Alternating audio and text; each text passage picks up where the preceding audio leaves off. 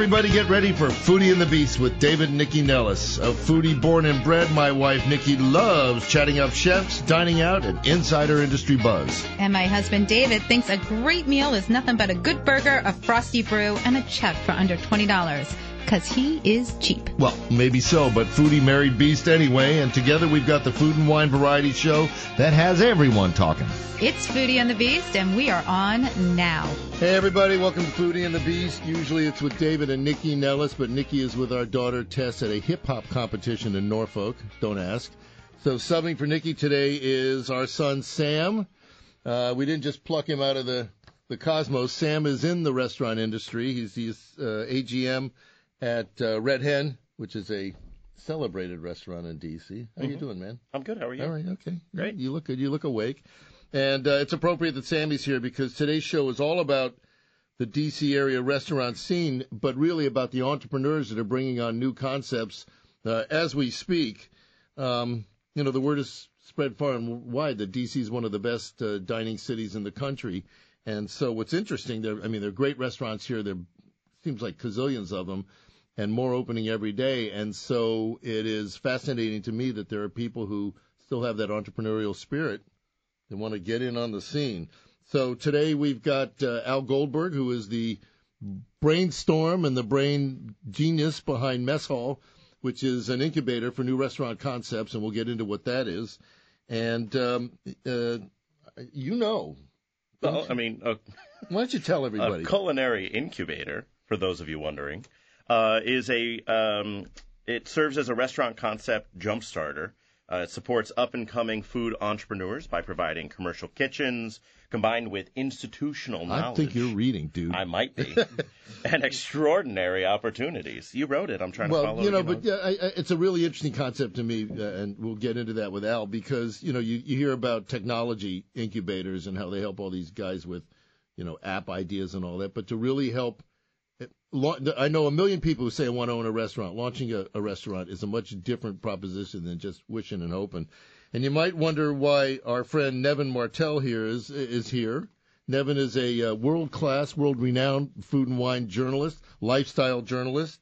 Um, you actually authored the uh, the Founding Farmers Cookbook, did you not? I did, and I got to spend some quality time with you chatting about that a couple I, years ago. I remember. I was younger. You know. So was I. All right, so why don't we? we- We're really here to talk about an event and the people participating in an event called New Kitchens on the Block, which is coming up on the 19th of March. Am I right? But but let's set the stage first. Al, why don't you, you better than any of us, tell us about Mess Hall and, and the really the, the mission there. Um, mess hall is, uh, yeah, for lack of a better term, an incubator, and what that means to us is that we're we're sort of collecting a bunch of people that um, that are doing some pretty amazing things to forward the uh, the food movement here in DC. Not just limited to restaurants for sure, but we do have uh, we are host of food trucks and a bunch of talented caterers and some consumer packaged goods and bakers. Um, many familiar names such as uh, Bullfrog Bagels, for example. Uh, Awesome bagels. We've had them on the show. So really great. Yeah. Um, Bluebird Bakery, uh, a couple of other people that uh, we've got about a collection of 40 of them. But why do this? I mean, what you know, what was the impetus for you? Did you just wake up one morning and go, "I'm going to incubate restaurants"? You know, it uh, it all came out of uh, I think a I shall incubate a restaurant. you know, there's so many talented people out here. You know, we've got a room full of them today um, that are specific with restaurants, but it was really a frustrating process for me to try and open up my own catering company uh, quite a few years ago, maybe five, six years ago, and there just wasn't any space in DC, and it was just too expensive.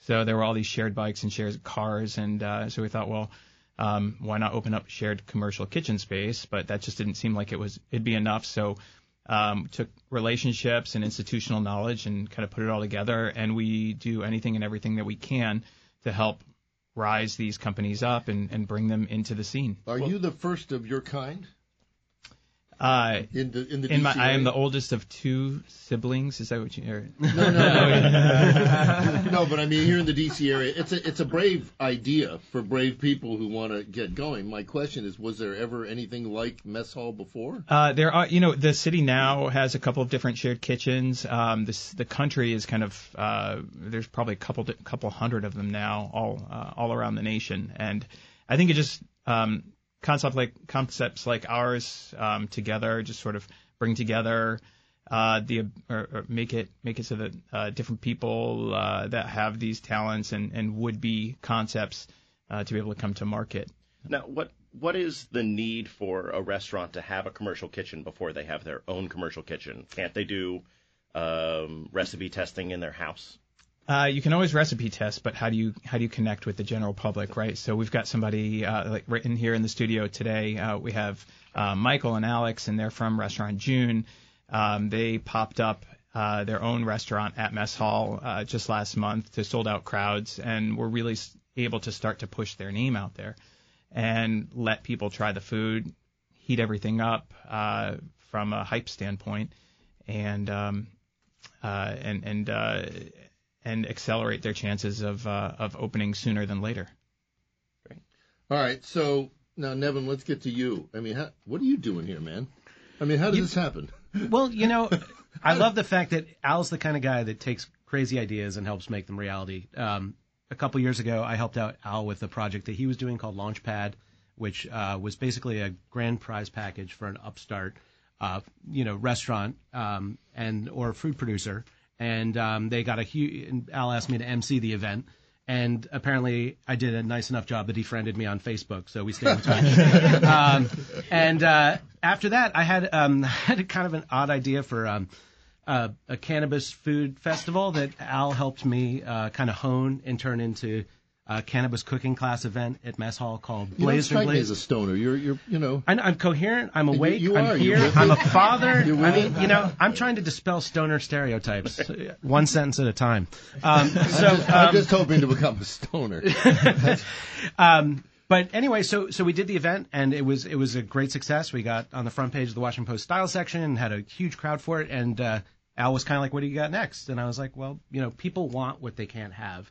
And there's such an energy and excitement around the food scene in DC that I think that people would love a chance to come together and try a whole bunch of new restaurants before they open.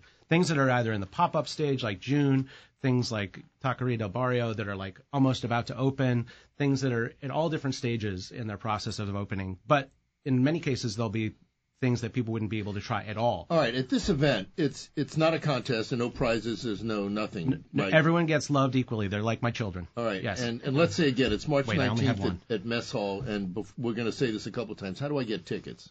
Eh, tickets are on Eventbrite. There are two sessions lasting from 11 to 1 and 2 to 4, and you can eat and drink as much as you like during each two hour session. And are you guys, all of you, kind of, are you looking for feedback from the people too? Because you know you've got you, you can't have um, what I sort of uh, uh, you know ego light in, instead of in, in, in this kind of situation because you want to know that you're on the right track. So are you looking? Will there be questionnaires? Will there be anything like that? I mean, how will I give feedback if I come? More Well- importantly, there'll be a lot of booze. Yeah. Yeah, we're I'll more into the booze "That than food into the really, uh, you know. What- but I mean, what I think what's unique about our event is that you know all the chefs and entrepreneurs and owners are going to be there and they're going to be interacting with the guests one on one. So no one's going to be sitting down and filling out a paper questionnaire at the end of it or logging onto an app and doing something like that. What they'll be able to do is sit down and talk to the owner, sit down and talk to the chef and say like this is what I did like, this is what I didn't like, but more importantly, a lot of these people are going to be coming and saying, "When are you opening? When can I have this again? When I when can I try more from you?"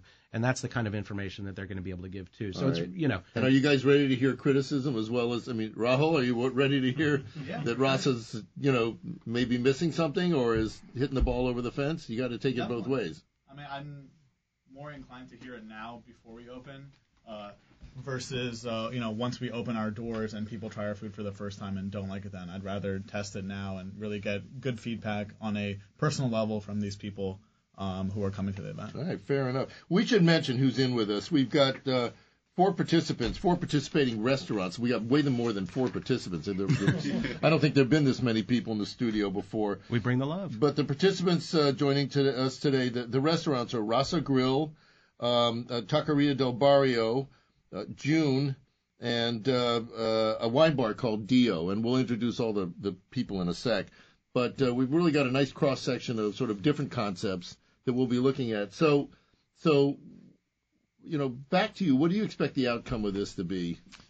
Uh, I think there will be maximum exposure to 11 brand new concepts. I mean, this is it's pretty remarkable. I want to say it's unprecedented, but it, it's worth mentioning. This is our second incarnation of NKOTB. The Uh-huh. first one um, featured people like Marjorie, who opened Smoked and Stacked, Right. uh, and the folks from Colada Shop, which is probably my favorite new, uh, definitely my, my favorite new coffee shop Oh, on far. 14th Street. Um, Way to and- make it super specific. Yeah. My favorite coffee shop on 14th Street. favorite new But on concept. 13th Street, there's- Oh my God, the, the pour overs on just 13th depends Street. on where, what street I wake up on. which happens to be on 14th Street. Well, but so what you're saying, I mean, Mar- Marjorie Meek Bradley was an established chef who just Absolutely. came off a, a sterling performance on Top Chef. Absolutely. And, and you've got, you know, this year you've got, uh, along with folks who who are less well known, let's put it that way. You've got Kyle Bailey, Johnny Spero, am I we right? do. We do. Frederik De Pue. We've got Matteo Venini, who's at Lupo Verde. I love Frederik De Pue. Yeah. He is one of my favorite guys in the whole world. What a He's a good dude. He's a Yeah. good man. So it's a mix. It's people who have new concepts and they want the feedback and they want the, the info. All right. Uh, just quickly, so I don't forget to do this. Uh, we have Rahul Vinod and uh, Sahil Rahman from Rasa Grill. Did I say names right? Yep. I get an A for that. All right. Uh, that's an Indian fast, uh, fine, fast casual restaurant that uh, I guess your concept is to make Indian cuisine accessible to all. So you're going to accommodate American palates who might not have, might not be able to take the heat, right? Traditionally, is that an idea? Well, I'm just I, that's a yes or a no. I get- Tell us the truth. Uh, yeah, absolutely. I mean, I'd say we're not going to tone down the flavors by any means, but uh, we're really trying to make Indian cuisine more accessible to uh, to more folks. Got it. Okay. Uh, Anna Bran-Leis is here with Mikey Torres and Chris Martino. Uh, she and her husband Sean are going to open Taqueria del Barrio, and we're we got lots of tacos in front of us. Oh, yeah. Uh, they currently own D, the DC Empanadas food truck. They've got a stall at Union Market, so these guys are somewhat veterans of the uh, the restaurant wars. Is that fair? Um, I wouldn't call us veterans, but at least you know we've we've had our toe in the water. Shawnee looks like a veteran. Look at him over there. Yeah. He's a veteran of Anna. Um, uh, Alexander Bookless and Michael Turner are here. Uh, they're opening right now. They're doing pop-up renditions of a restaurant they're going to be opening called June. Correct? Um, and that's going to serve American cuisine with an emphasis on local sourcing. Is that a fair summary?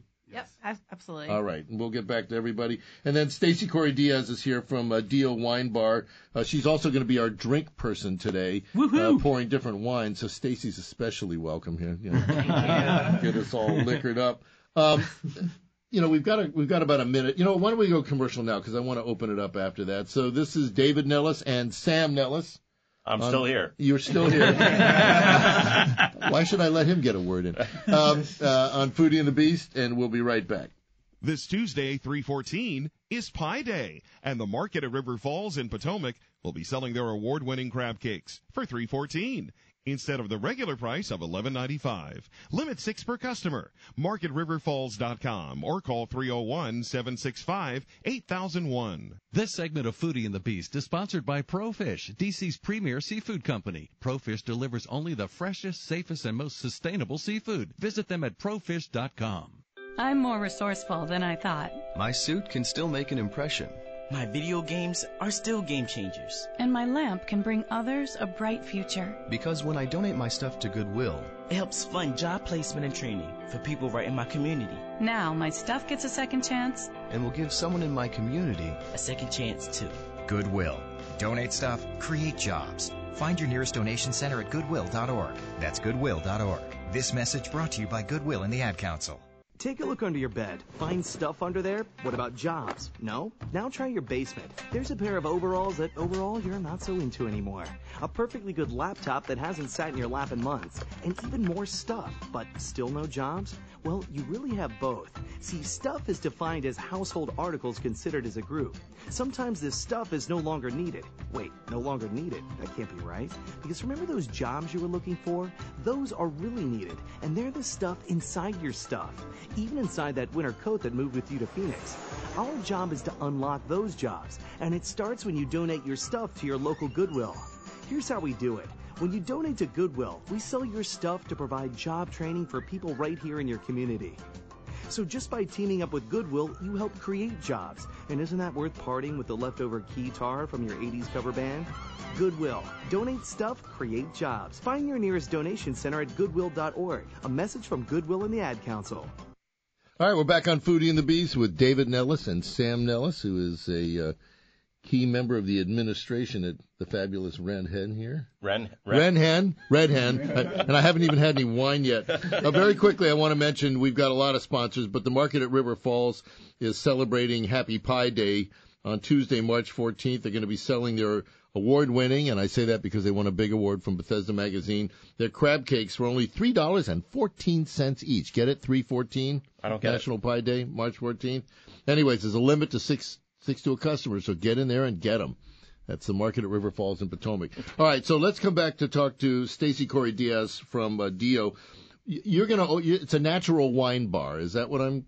That's absolutely correct. Yeah. What's a natural wine? yeah. So natural wines um, have no legal definition, but my approach. Give me the to them- illegal definition. Yeah. Right. Uh, no, my approach to them is it's basically grapes that are grown organically or biodynamically, and then in the cellar, the processes that go into making the wine include no additives and nothing being removed. And there's exceptions to this. The bar is more about being transparent, but um, that's the overall tenet. And where you get? I mean, where are the wines from? Are they all American wines? Are they? It's from all over the place. A lot of natural wines are being produced in Europe right now, specifically France and Italy, but you have California doing it. There's winemakers all over the world that are starting to get their hands And dirty with will you feature style. wines? I mean, there's some places that you don't naturally assume. You know, India, Georgia, Romania. We've Yeah. had you know a bunch of uh, winemakers in in the studio in the past couple of years.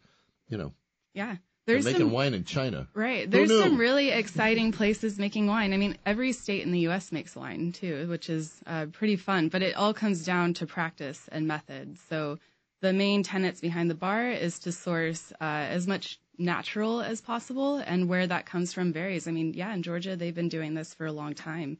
Um, Slovenia. I mean, there's a lot of fun places that are starting to take off, and you know they're getting their wines across the ocean and into bars in DC and New York, and and it's it's fun, and uh, we we don't really have as much of that here right now, but I'm excited to bring more into town. Well, you've poured the first one. What do you? What'd you pour for us? Yeah, so here I have a Lambrusco. It's a Vigneto Saetti, and uh, I'll go ahead and pass it around soon. But this is a sparkling red, um, which is pretty fun. There's no sulfites added, which is uh, huge for natural wines. They they will sometimes add some in, but just as like a preservative, um, keep the shelf life for the wine. But um, this one, there's absolutely nothing that goes into it. There's like up to 200 additives that can go into wine. Um, which is really common practice. So this one's an exciting example of absolutely Okay. nothing in there. Look, everybody's salivating. Pass it around. Yeah. And we'll come back to you shortly. So, um, Rahul and Sahil, tell us about Rasa and what you got going on there. What you're going to be. I mean, dig deeper than than than it's Indian food for you know the American audience, the American palate. Yeah, absolutely. So, uh, so Rahul and I were actually kind of born into the restaurant industry in that uh, our fathers co-own a couple restaurants, one called Bombay Bistro in Rockville, Maryland, and another one called Indique in Cleveland Park. Oh, we- and uh, so, I mean, the two of us are 26, and Bombay Bistro just celebrated its 25th anniversary. So, pretty much our entire lives, we've grown up inside of Indian restaurants. And one of the things we noticed was that from 25 years ago to today, Indian cuisine has grown incredibly in terms of adoption, and a lot of people love the cuisine. But what we're seeing is there's a lot of smaller, kind of hole in the wall places and a lot of high end restaurants. And as a result, everyone says they like Indian food, but when you ask how often they eat it, it's three or four month gaps. So what we're really trying to do is allow people an affordable, tasty, healthy alternative, and uh, and really spread the joy of Indian cuisine. Well, actually, you could answer this. How Okay. often do people come? I mean, how often do people return to the same restaurant to dine? I mean, I'm I mean, it depends. sausage. I mean, you know, I would think it a huge success to see somebody once a month. I mean, I see lots of people more than once a month. I have customers that I see three or four times a week. Uh, Get out of here. They're the Really? extreme. yeah, yeah. Well, I'm very cool. People like to come see me. I'm sure, Um, I'm sure that's they, why. and they know that I'm not. I'm sure cooking Mikey the food, Freeman's so- happy to hear that's why they're coming to Red Redhead right. for you. Uh, that's that's right. No one came to the Red Hen before I was there. So All right, six so, months ago. So your mission is to is to basically get it from once every three or four months down to Once a essentially week. Yeah, Definitely. interesting. All right, and w- w- do you have a location yet? We do. So we're going to be opening up right next to Nationals Park on First Street. That ain't bad. So uh, yeah, we'll be we're aiming for a fall opening right now, early fall, um, and we're excited. I mean, is there construction underway and all of that? Are you at that point? Not quite yet. We've submitted our permits with uh, DCRA, and uh, we're, we're Yeah. eagerly anticipating. You guys will be back the, uh, here. You'll be like, yeah, I remember 25 years ago when we submitted our permits, and, and then, that's right. If I can just get my wheelchair to the door. no, that's yeah. All right, so yeah, that's a real grind too. We'll talk about that too. All right, guys, thank you. Let's, uh, Anna, you want to step up to the plate here? Uh, Anna Bran-Leis was in here many moons ago, probably three years ago, when they, uh, she and Sean uh, launched the DC Empanadas food truck.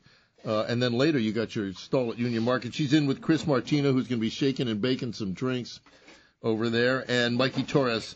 Uh, Mi- Mikey, what's your position with I'm the general manager. You're the GM. All right, so Anna, tell us, you know, why this madness? You already have a success, two successes. Why do this?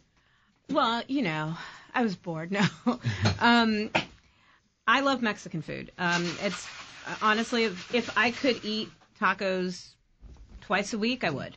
Um, I'm going to eat one right now. Unfortunately, DC has a shortage of really good Mexican food.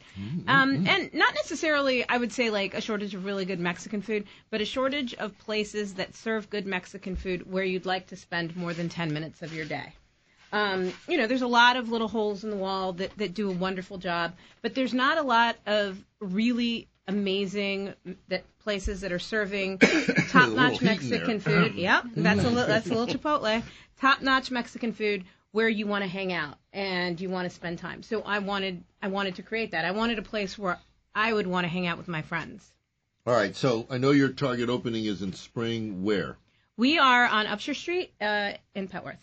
Okay, and are you under construction and all of that? Oh, we are almost done. No kidding. yes, yes. So you're worried about the snowstorm on Tuesday? I am. The I am. monster snowstorm The monster going to kill us all. snowstorm is going to prevent my cable from being installed. Therefore, no internet. Therefore, no point of sale. Oh dear God. oh well, that's a that's it. Show biz. Uh, yeah, Mikey, anything to add? We got we're going to move on and talk about another one of the spots. But anything else that your boss left out of the story? Yeah, no, I think that uh, our goal is really to be hospitable. You know, we're all passionate about this industry, and you know, Anna and I've been doing this for a long time. I've actually known her my whole life. She knew me as a, a little baby. Uh, so you know, Aw, the, little baby Mikey. yeah. Uh, you know, so uh, we're both very passionate about it, and hospitality is what we're trying to bring to the scene. You know, we want to give more than just good food. We want to give good service and make you feel comfortable in our house. That's really what it's all about. That's a good summary. All right, next up, Alexandra Bookless and Michael Turner are going to be opening June. It's an American restaurant. It'll focus on local sourcing. Guys, swallow those tacos and step up to the mic. Here they come. This is hard when there's food in the studio. So, what was the driving force? What were you guys doing before, and what made you just say, "Hey, let's open up a restaurant"? Well, personally, I've been in the industry for about 17 years, and um, You look like you're about 19, so so you're like Rahul. You were born into the industry, literally. literally, no. Um, it's about half my life uh, to age myself, um, and I managed the passenger in DC for pretty much the whole time it was open. Um, so that's kind of where Are I came a, from. Are you a Derek disciple? I am. Okay. Yep. Um, I spent about 10 years with Jose Andres off and on, and then opened Daikaya. So we were on the West Coast, and then we wanted to come back. We just had a daughter about seven months ago. Congratulations. So we're Thanks. just uh, yeah, we weren't busy enough, so we. Yeah. Well, as Sam, as, as Sam will agree, kids are a pain in the ass, by the way. So that's- Yes. I was I was very bad. That's right. Enjoy it now. Um, and so, why June? Why this concept? Uh, well, we were doing a similar concept on the West Coast, but uh, coming back here, um, we um, same idea, but just wanted to like work with all the local people, all the local fishermen and farmers, whatnot. Um, it is uh, important to me because I grew up in Maryland, so um, but I've been in DC for so long, so All right, and now uh, you're currently in the pop-up stage, correct? Yes. Are you looking for a location? Have you? We're, you know, we're we're having fun with it right now because we have the seven month old, so that's kind of our whole focus.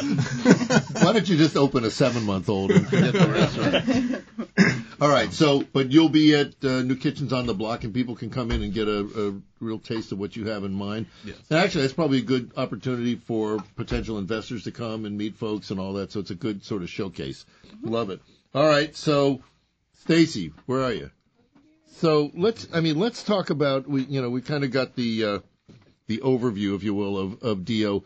But what made you decide to do this in the first place? Yeah, well, um, I grew up in Sonoma County, California, so I was exposed Life to. is hard, isn't it? I know struggles. Uh, yeah, I was exposed to wine my whole life and grew up around it and kind of took it for granted. Didn't really impact I mean, did you grow up on a vineyard? I mean, uh, no, um, but I, my family is all still out there, and there is a vineyard now every time I go home. So it, it kind of seeps into your your family life, whether you like it or not. So over time, yes, there was a vineyard in the picture, um, but it's more like a hobby vineyard. and so did you look at the marketplace and say, you know, there are wine bars? I mean, certainly. Yeah, there's actually DC has a plethora of wine bars. Um, I think there's upward of 17 now, but and you saw a hole in the marketplace. I did. You know, there um, there are places that are starting to serve natural wines, but it, it hasn't really gotten much traction or much of a foothold in the city. And most of the places that are doing it, like Red Hen, are restaurants, which is great. But we don't have a bar that really specializes as, and offers a space where you can go in and have this whole wine program dedicated to this. You know, to this montage of, Well, of really do you guys make wines. a big deal out of the fact on your wine list that these are natural wines and these are Well, we unnatural wines? we carry natural wines. Right, but I mean, is that something that you push? Uh, yeah. I mean, the menu specifically used to say it. We don't have it on there anymore. It's more of a Yeah. conversation, and that's what I think is probably the most important part of having a wine bar for is you get to have the conversation about why why natural wine and you know why this is our vision. Is right. right? And, and and it's it's a differentiator, but at the same time, I mean, we want to bring people in that are just looking to drink wine and uh, you know expose them to something different without necessarily need to needing to shove down a whole entire concept down their throat. You know, so at the end of the day, it's about wine and about enjoying the drink and. This is just another style, and the great thing is that um, there's a lot of excitement around it for people that are a bit more aware of this style of winemaking and are a bit more educated on the natural side of things and looking for that and they're looking around town and they're saying like I can't find it anywhere. Um, so you get kind of both ends of the spectrum. Now, when you talk about different, you started us off with Lambrusco, Yeah. and it wasn't sweet. No, it's They don't have to be sweet. it's so true. so especially in the 80s, I feel like people got used to these cloyingly sweet Lambruscos where it's bubbly, it's red, it's bright, and it's sugary. What you're all tasting now, it almost has a bit of funk to it, and it's dry and it's fruity and it's it's heavy. It's it's a dark Lambrusco. Um, I hope you like it. And you know that's the thing about natural wines is they're all they they they go the range. You know, you get some sweet ones, you get some really dry ones, you get some with like a lot of earthiness and funk, but there's definitely more of a distinct flavor to them because this one has no sulfites. You're really getting like Do you that. spend your whole day tasting wines? I have done that. yeah, I think it was last Monday. I was tasting you, for you giggle four a hours. I straight. just was wondering. I Sorry. I said you giggle a lot. I just was wondering if it's alcohol. You know. No, I think that's just me. I'm like naturally on my like wine high all the time, even when I'm not drinking. But um, but no, I I mean I spend a lot of time um tasting, also spitting. Otherwise, I think I'd go crazy. Um, All right, and well. would just be laying on the floor. We'll be But- back to you shortly to pour some you. more wine. We're going to take a quick commercial break now. This is David Nellis along with Sam Nellis of the famous Red Hen over in uh, Bloomingdale, and we'll be back right after these messages. When I grow up, I want to be a new pair of blue jeans. When I grow up, I want to be a kid's first computer. I want to be a warm place on a I want wanna to be a football stadium. I wanna be a bike that races around the country. I want to be a bench on a forest trail. When I grow up, I don't want to be a piece of garbage. And if you recycle me, I won't be. Give your garbage another life. Recycle. Learn how at iwanttoberecycled.org. Brought to you by Keep America Beautiful and the Ad Council. If you've ever worked for a large company that provides services to a customer, at some point you may have said, Huh. I think I might be able to do this better on my own. Well, this is a show for people who actually take the step off the ledge and fend for themselves in the cutthroat world that is government contracting. I'm Alan Scott of Columbia Technology Partners and host Ready to Prime. Part information, part inspiration, and all small business. Heard the last Tuesday of every month on Federal News Radio 1500 AM or on demand at federalnewsradio.com. Search Ready to Prime. I'm Renthia Rost, Vice President of Public Affairs for GEICO. Great futures start at the Boys and Girls Clubs of America, but only with the help of your generous support. Join us at GEICO in helping to give a chance to kids in your community. Donate to Boys and Girls Clubs of America today because every kid deserves a great future. Simply go to bgca.org for more information. GEICO, serving communities for over 75 years.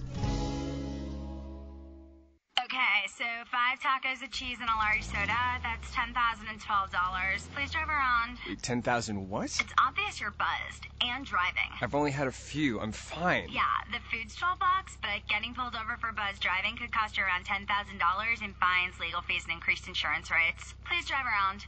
Actually, just park and come in. Nothing kills a buzz like getting pulled over for buzz driving, because buzz driving is drunk driving. Brought to you by the National Highway Traffic Safety Administration and the Ad Council. All right, we're back on Foodie and the Beast.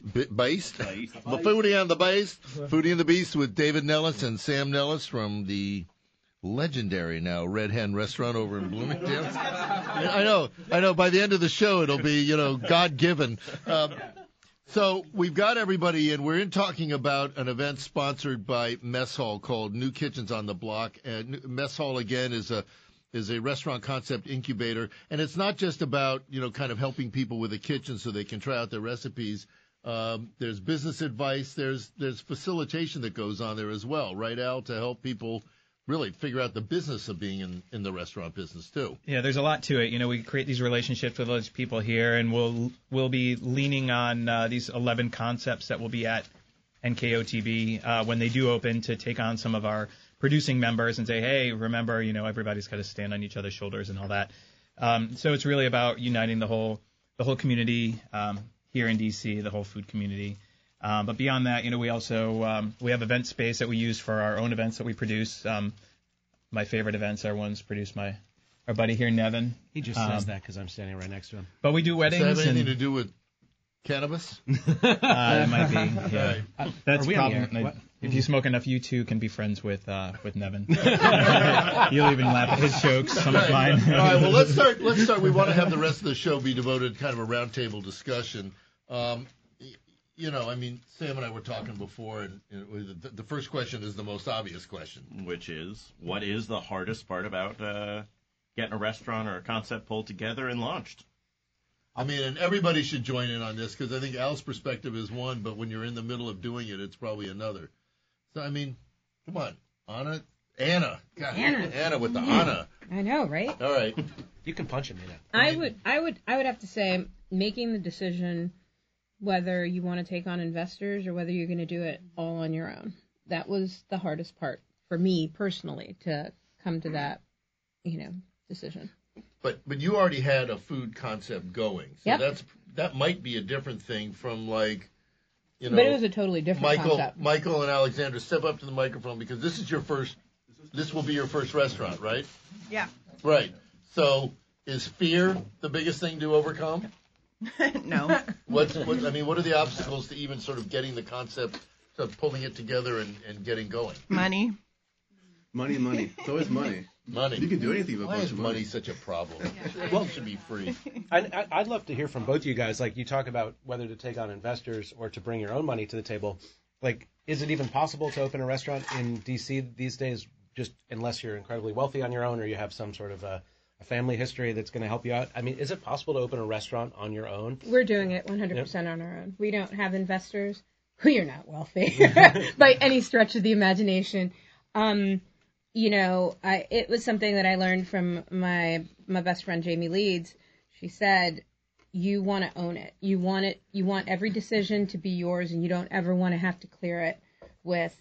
You know, some random third party who knows nothing and, and doesn't have anything, you know, emotionally invested in your concept. So how do you do that? I mean, is it you just get credit cards and max them out, or No, we, we just can't retire ever. So,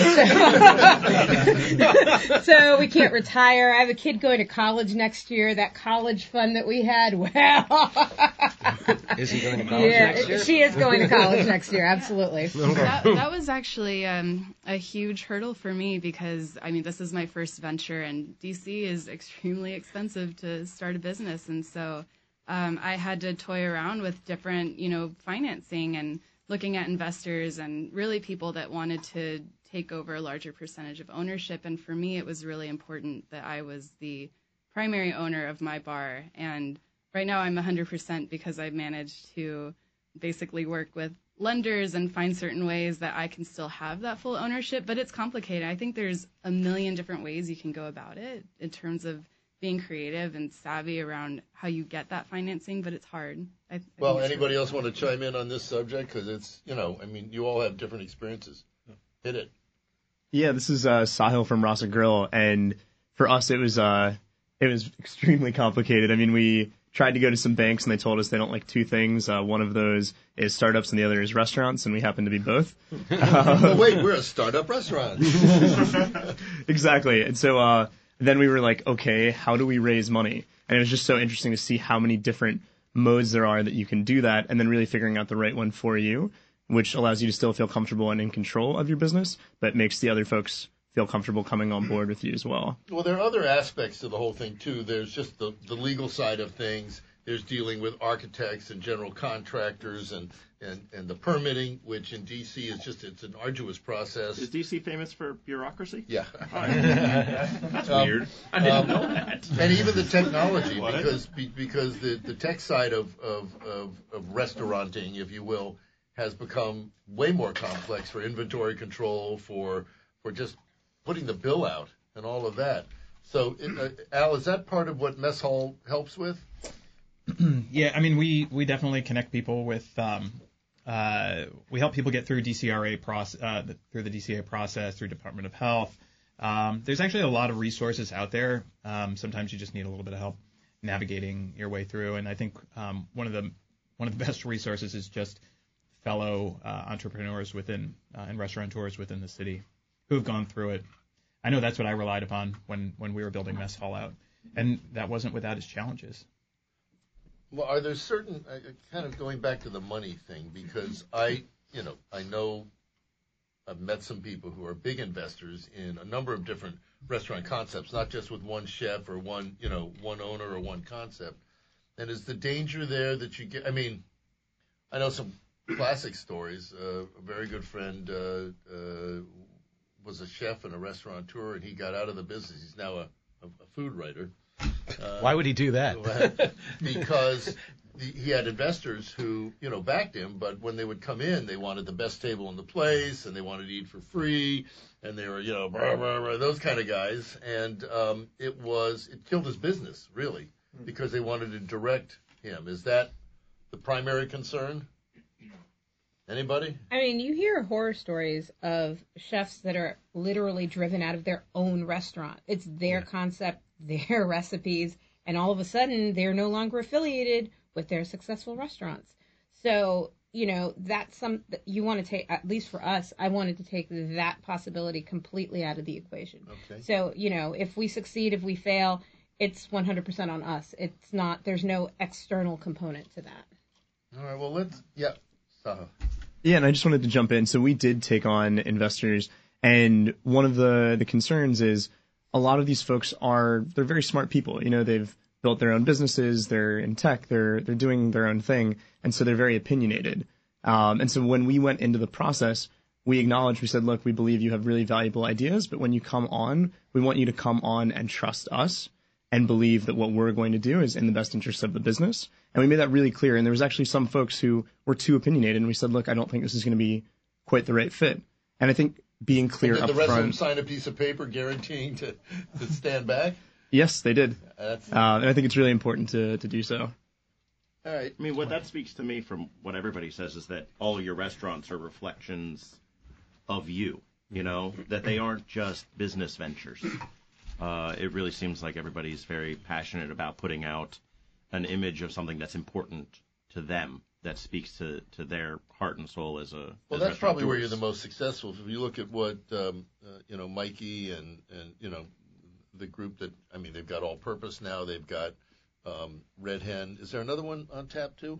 Am I right? There's another all-purpose coming up. Another All Purpose. Yeah. I mean, that was their vision from the beginning. I think that's what drives you. But let me ask you this: coming, you know, at the top of the show, we kind of talked about this being a much more mature dining out marketplace than it was 10 years ago. So Michelin rated. Ooh. That's right. Yeah, Michelin rated. I only know about tires. I don't know about. But um, I mean, how does that affect your thinking? And how did, uh, that's a huge leap to be taking now.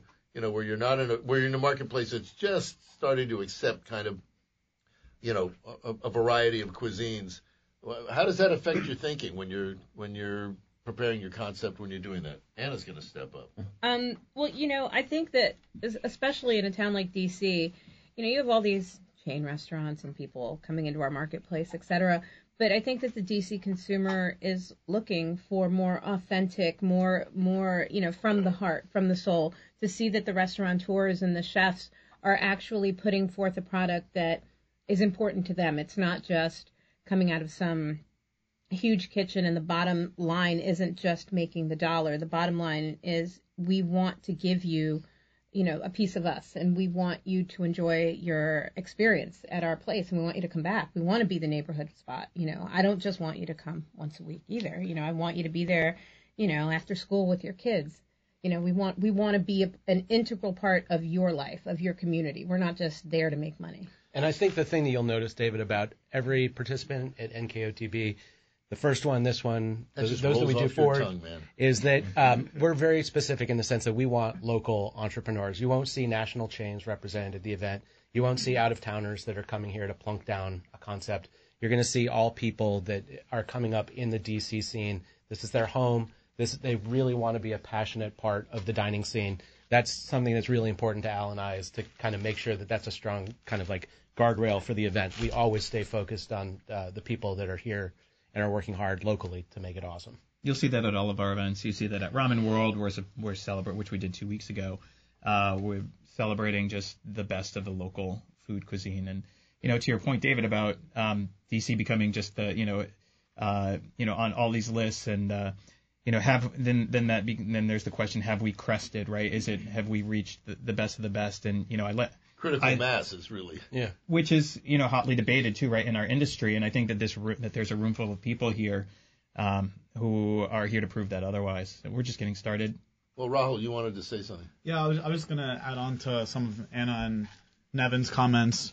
Uh, basically, that as Sahil and I have gone through this process over the past year and a half, we really found out that DC really gets behind its own, and people take a lot of pride in the concepts that start in DC and are really born here. And I think uh, part of uh, why we're here today so far for the past year and a half is that other DC restaurateurs and entrepreneurs have lent their time to us and we sat down with them. We went through different financing options and how we should work through the menu and how other fast casuals who we're going to be competing against have sat down and met with us, whether it's Taylor Gourmet or &pizza or Cava. And really, you know, even though we're going to be competing for the same people, they still want us to succeed as Well, well. that's really interesting because you know, I mean, there are several stories of out of town, big name restaurants that weren't necessarily chains. They had a big, you know, a big popular restaurant, say in New York City. Daniel come down- Boulud. huh? Well, they think they're going to come down here and take over the world, and they have sort of disdain for like DC, you know, a bunch of pumpkins. Um, Steakhouses. steakhouse, All steakhouses. right?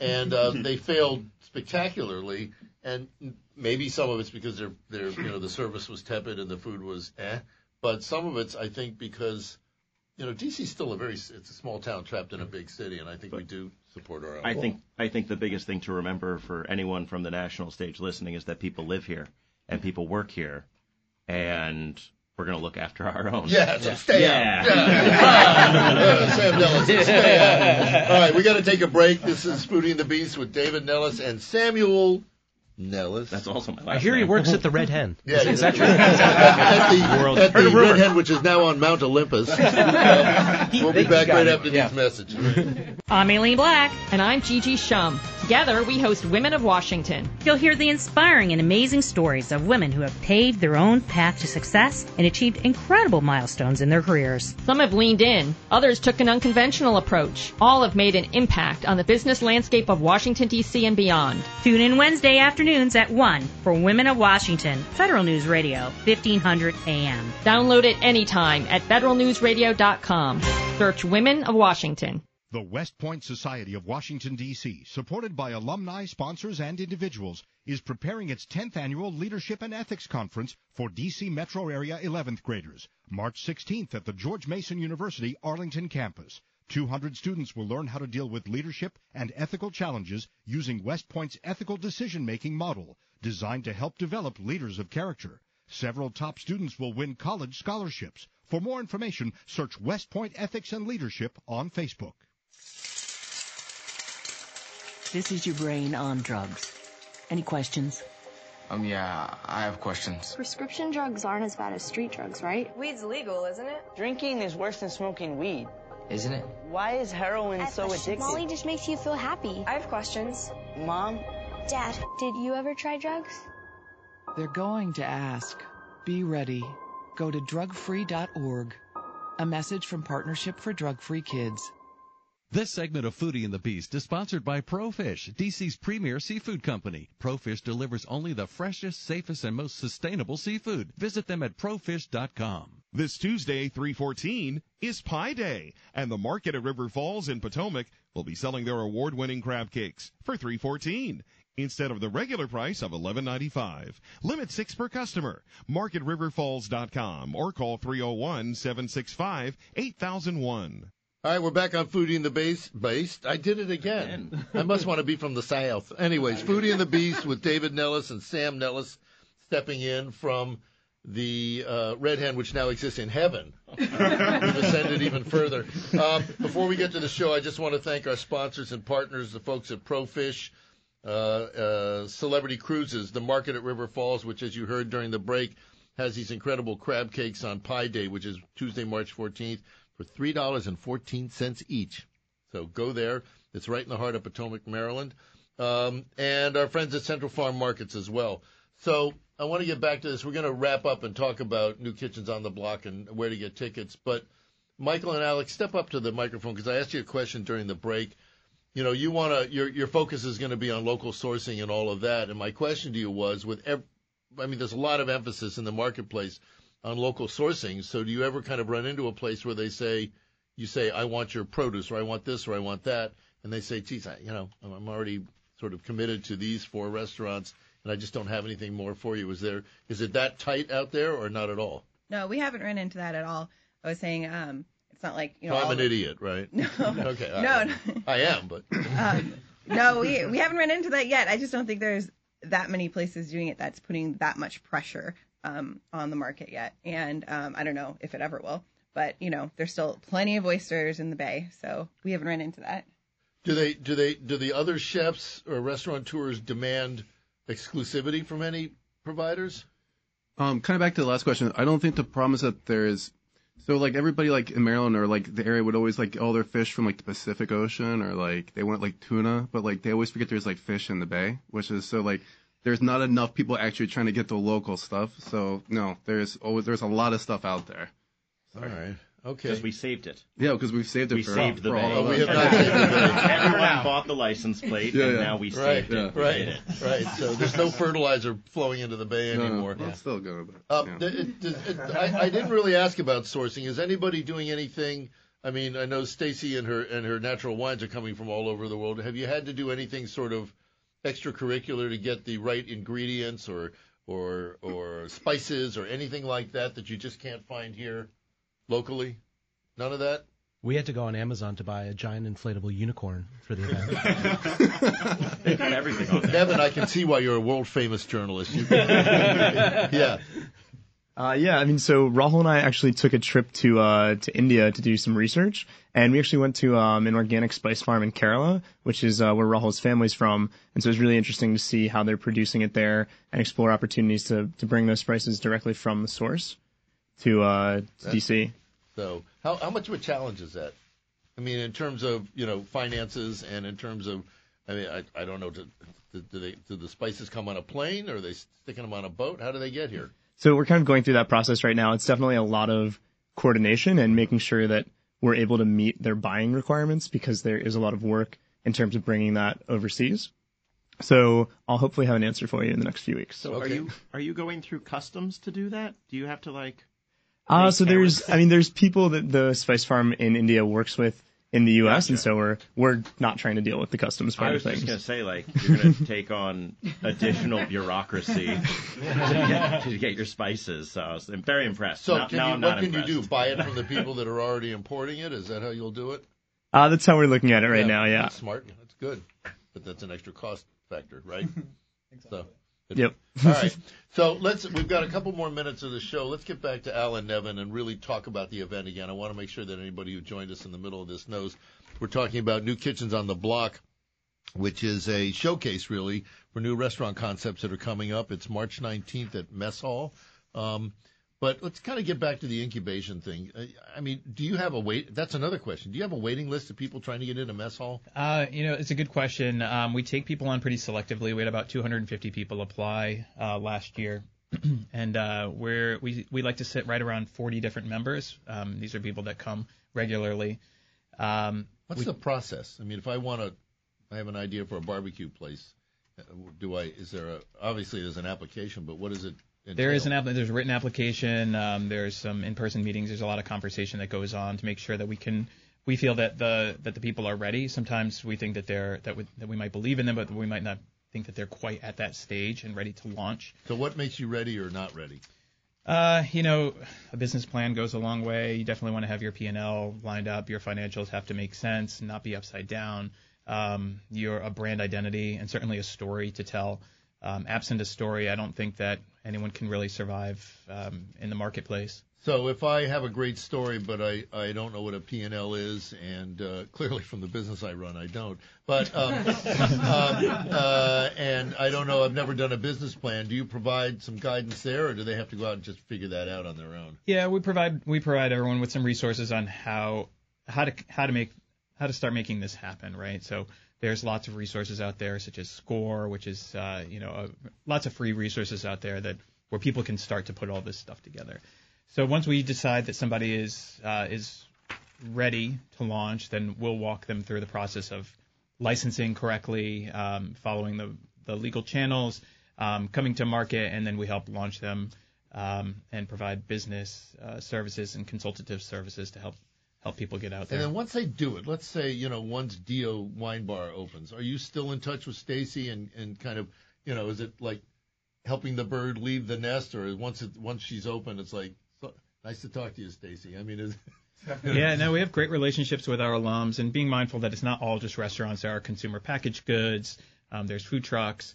Uh, there's bakeries. There's wholesalers. Uh, people make beverages, and uh, and there's there's quite a, a diverse um, line of different products that are there. So um, there's really we were, we really like to think that we're with people throughout their whole business life cycle. And again, you know, we'll call upon our alums to help each other, um, be it with labeling of products or um, lots of different things, things that we can't necessarily help with. That we'll just say, well, you know, I, I really don't know um, this specific question about labeling for this particular market, um, but we know someone that that that just went through it.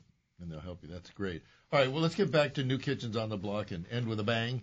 Um, Nevin, do the rundown of everybody that's going to be there because there's some names you know and names you don't, and concepts you do and concepts you don't. Sure. So there's 11 concepts represent Saltline, which is Kyle Bailey, who used to be at Birch and Barley. Reverie from Johnny Spero, who got a Rammy nod when he was at Minibar. Unconventional Diner. Didn't Johnny? Did Johnny get a Michelin star? Um, I don't know. Minibar- I think he did. Minibar Minibar, but picked up a after couple of his stars. tenure. But after his tenure there. Okay. Uh, we've got Unconventional Diner by David Deshaies, who's at Central He was Michelle just on the show a week ago. So Uh, Lupo Verde, the Palisades location um, by Matteo Venini, who's on the uh, 14th Street location. It's my favorite pasta restaurant on 14th Street. Um, we got. Uh, you know, my favorite radio station's on Idaho Avenue. I don't know. uh, we've got Flamant by uh, Frederik De Pue, who used to be at Table or Tabla or Table, Tabla. Depending on how uh, who you were talking to. Yeah. Rasa by our friends here. June uh, by our friends here. Taqueria del Barrio by our friends here. Dio by our friend here. We have a lot Um, of friends. We do. We're all here. We Yeah. have Cats District Coffee coming. They're a new small uh, batch uh, roaster here that are opening up uh, in College Park in the fall. And we've got Sugar Shack Donuts, who have a location in Arlington and some others in Virginia. They're finally opening up one in Shaw. Thanks for bringing them in, Al. That would have been great. I know, I know. But if you come to the finish- event, Sunday, March 19th, two sessions, 11 to 1 and 2 to 4, tickets on Eventbrite. Uh, you'll be able to eat and drink all you like during the two hour Lots session. of green hat. Yep. Right? Yep. Green, hat, will be Catoctin Catoctin Creek, And uh, John Usselton, will he Yep. be there?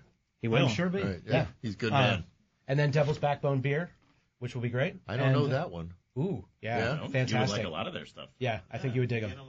Um, and uh, and then there's a free walk away for everybody from Munchery, which is a meal delivery service. Everybody goes home. Sounds with to the- me like you better hook up with Lyft or Uber too, because It would not be a bad idea. It's a- Uh, delete Uber. What? Uh, Either sorry, that- what was the other one? Either that, or everybody who registers gets a free Lyft sleeping with a bag. Y. Lyft with a Y, yes. all right. Well, I want to thank everybody for coming in, Alan, Nevin, and for bringing all these folks in. Uh, I, this event sounds like a ton of fun. Give the web address one more time to make sure. Sure, tickets are right now on Eventbrite. And it's called New Kitchens on the Block. NKOTB. NKOTB. We didn't, we didn't practice that. I thought I was going to be the bass and you were going to be the trouble. No? Okay. No, you're the trouble. thank you. And Sammy, I want to thank you for coming in here and You're so welcome. pretending to be Nikki. You're so welcome. You're not nearly. you're not even close as hot, but you're, a lot, frankly, a lot less trouble. So that's great. All right. So thanks for joining us on Foodie and the Beast. We've got a great show uh, for you next week. Check the list. Are you on it.com to find out everybody that's going to be on and everybody. This is Nikki's closing line. Have a delicious week.